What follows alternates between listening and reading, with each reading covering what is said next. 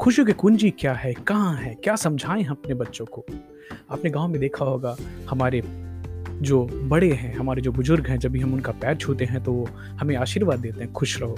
तो इसके पीछे इतनी डीप मीनिंग है, ये मुझे समझने को समय लगा अभी एक चालीस साल की उम्र में समझ में आया है उन्होंने कभी ये नहीं कहा कि धनी रहो या स्वस्थ रहो, ये बोलते थे खुश रहो। और पूरी दुनिया में देखने जाए तो लोगों का एक जो जीवन का सबसे पहला ध्येय या गोल है, वो खुश रहना है।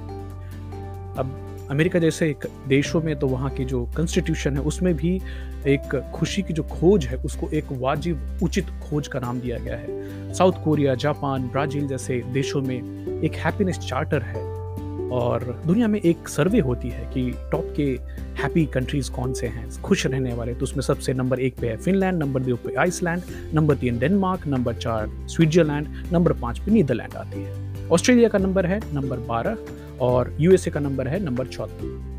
यूके आती है नंबर अठारह पे।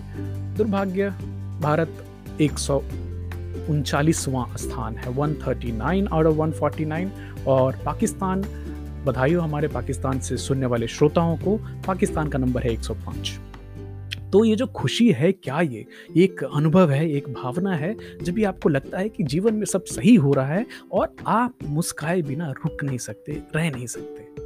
और क्या खुशी वो है जो दुख का अपोजिट है? दुख से जहाँ आपको सैडनेस फील नहीं हो रही है, वो खुशी है। भूटान जैसे देश में तो एक ग्रॉस हैप्पीनेस इंडेक्स होती है, जैसे जीडीपी होती है। 20 मार्च को वर्ल्ड हैप्पीनेस डे मनाई जाती है। तो प्लेजर और वर्च्यू के बीच में खुशी कहीं ना कहीं है। अब प्लेजर क्या है? वो क्षणिक सुख और वर्च्यू जो ऐसे काम गुण वाले काम जिससे हमें लॉन्ग टर्म में हैप्पीनेस मिलती है। नीतिगत काम अच्छा काम, किसी की मदद करना जैसे।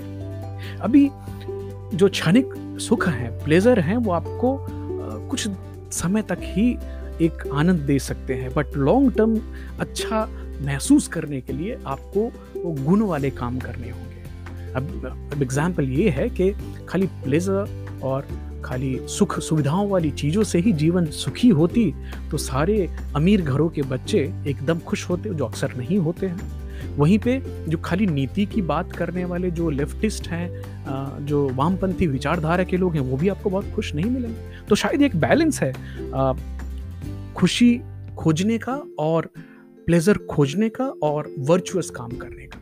शॉन एकर जिनकी टेड टॉक काफ़ी फ़ेमस है, वो बोलते हैं कि लोग सोचते हैं कि सफलता खुशी देती है बट ये उल्टा है इसका। न्यूरो साइंसेज के रिसर्च से पता चलता है कि आप जब भी सफलता के पीछे भागते हैं और आप एक एक चैलेंज को ओवरकम करते हैं, जो चुनौतियाँ हैं, उनका सामना करते हैं और उन पर विजय पाते हैं, वो आपको खुशी देती है। किसी काम में किसी की सफलता 25 प्रतिशत उनकी आईक्यू के ऊपर डिपेंड करती है और बाकी डिपेंड करती है, उन कितने आशावादी हैं। उनको सामाजिक सपोर्ट कैसा है? कितने दोस्त हैं उनके? वो तनाव को किस तरह से देखते हैं? तनाव को एक चुनौती की जैसे देखते हैं कि एक चेतावनी की जैसे थ्रेट के जैसे देखते हैं? और दोस्तों, ये जो खुशी जो है, दस प्रतिशत उसका बाहर का वातावरण, बाहर के वर्ल्ड फैक्टर्स हैं। नब्बे प्रतिशत हमारा दिमाग, हमारा मस्तिष्क बाहर की दुनिया को कैसे प्रोसेस करता है, उसके ऊपर डिपेंड करता है। तो कहते हैं कि खुशी जो है, वो अंदर से आती है। रॉबर्ट बिस्वास डाइनर जिनको Indiana Jones of positive psychology कहा जाता है, उन्होंने एक मॉडल दिया A model of happiness A का मतलब है अटेंशन बहुत गौर से ध्यान दीजिए उन चीज़ों पे जो आपकी जीवन में सही हो रहा है, जो अच्छे से हो रहा है. इंटरप्रिटेशन कैसे आपको समझना है तो हर एक एक्सपीरियंस को एक पॉजिटिव लाइट में समझने की कोशिश कीजिए.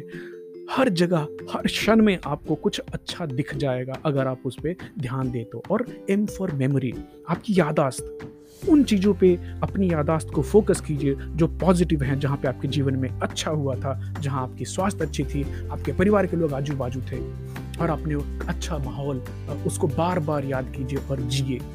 इन्वेस्ट कीजिए ऐसे एक्सपीरियंसेस में जो कि लॉन्ग टर्म में आपको खुशियाँ दे सकें। और आपको ही मालूम है कि आपको किस चीज़ में खुशी मिलती है। एक और चीज़, आप किस चीज़ पर ज़्यादा ध्यान देते हैं? आप अपने जीवन में जो सुखद क्षण, जो पल बीते हैं, उन पर ज़्यादा ध्यान देते हैं, उनको ज़्यादा सोचते हैं, या आप ज़्यादा दुख के ऊपर में ध्यान देते हैं कि मेरे जीवन में वो दुख था, मेरे जीवन में ऐसा हुआ? लोग कहते हैं, पैसा खुशी लाती है। डिनाई नहीं करूँगा। लेकिन एक लिमिट तक ही लाती है। 2010 की प्रिंसटन की एक स्टडी में पता चला कि अमेरिकन लोगों में पैसे और खुशी का जो संबंध है, वो पचहत्तर हज़ार डॉलर प्रति साल तक जाते जाते रुक जाता है। अगर आप पचहत्तर हज़ार साल तक कमाते कमाते बढ़ रहे हैं तो आपकी खुशी रहेगी। बच पचहत्तर हज़ार डॉलर के बाद, जो कि भारतीय रुपए में पचपन लाख, साठ लाख के आसपास आती है, आप एक बार साल का उतना कमाने लगे तो उसके बाद आपको खुशी बढ़ेगी, पैसे से गारंटेड नहीं है। हालाँकि, पैसा ना होना आपको दुख का कारण बन सकता है, क्योंकि पैसा ना होने से बहुत सारी चीज़ों का अभाव हो जाता है। तो शायद पैसा जो है एक एक लेवल पर आके आपको जीवन में उन सब चीज़ों को करने की क्षमता देता है कि आप डिसाइड करें कि आपको क्या करना है, क्या नहीं करना है। और शायद ये एक फैक्टर हो सकता है विच डिसाइड्स के पैसे से खुशी आती है। Social scientist Arthur C Brooks का बोलना है। उन्होंने तीन गणित के फॉर्मूले बनाए हैं खुशी के ऊपर में। वो बोलते हैं कि जो खुशी है, वो आपकी जीन्स आपकी जो सरकमस्टांस है, जो आपका आजू बाजू का माहौल है और आपके आदतों के ऊपर डिपेंड होता है। आपको अपने आदतों को ध्यान देना चाहिए क्योंकि कहते हैं कि जीन्स पे तो शायद आपका पूरा नियंत्रण ना हो। तो हम ना एक साइकोलॉजिकल होम्योस्टैसिस में चले जाते हैं। ये चाहे आपकी जीवन में सुख बहुत ज़्यादा हो तो उसकी भी आदत हो जाती है और दुख हो बहुत ज़्यादा तो उसकी भी आदत हो जाती है। और सरकमस्टांसेस के हिसाब से हम अपने आप को सुखी या दुखी परिभाषित करने लगते हैं। तो सुख को पाने के लिए बहुत ज़्यादा मेहनत करनी है या जाही विधि राखे राम तही विधि रखना है। अब दोनों के बीच में बैलेंस करने की भी ज़रूरत है। अब आदत क्या है? हमारे आदत कहाँ से बनते हैं? हमारी विचारधारा से, हमारी जो परिवार है, हमारे जो दोस्त हैं, हमारा जो काम करने का जगह है, इन सब चीज़ों से हमारी हैबिट फॉर्म होती है। फेथ हमारी जो श्रद्धा है, अब श्रद्धा ये खाली सामाजिक ये धार्मिक श्रद्धा की बात नहीं हो रही, हमारी मेंटल इमोशनल श्रद्धा जो है, जो मेकअप है उसके ऊपर में। इसमें दोस्त और परिवार कितने इंपॉर्टेंट हैं? हार्वर्ड 1938 में एक स्टडी की गई थी। 12 मतलब ट्वेल्थ के पढ़ने वाले बच्चे के ऊपर में 724 बच्चे थे। पहला ग्रुप ट्वेल्थ में पढ़ने वाले बच्चे थे और दूसरा ग्रुप बॉस्टन लोकल एरिया के गरीब बच्चे। और ये देखा गया कि लॉन्ग टर्म में वो लोग खुशी देखे गए हैं, खुश देखे गए हैं, जिनका सोशल कनेक्शन ज़्यादा स्ट्रांग था। ये भी डिपेंड नहीं करता कि आपके कितने दोस्त हैं बट ये डिपेंड करता है कि आपके दोस्तों से कितनी डीप रिलेशनशिप है। चालीस साल चालीस नहीं, अस्सी साल के लोग सबसे जो खुश देखे गए वो वही लोग थे जो 50 साल की उम्र में जिन्हें अपने रिश्ता और रिश्तेदारों से खुशी महसूस होती थी। तो अगर 50 साल की उम्र में अपने रिश्ते और अपने जीवन से खुश हैं तो आप 80 साल की उम्र में भी खुश पाए जाएँगे।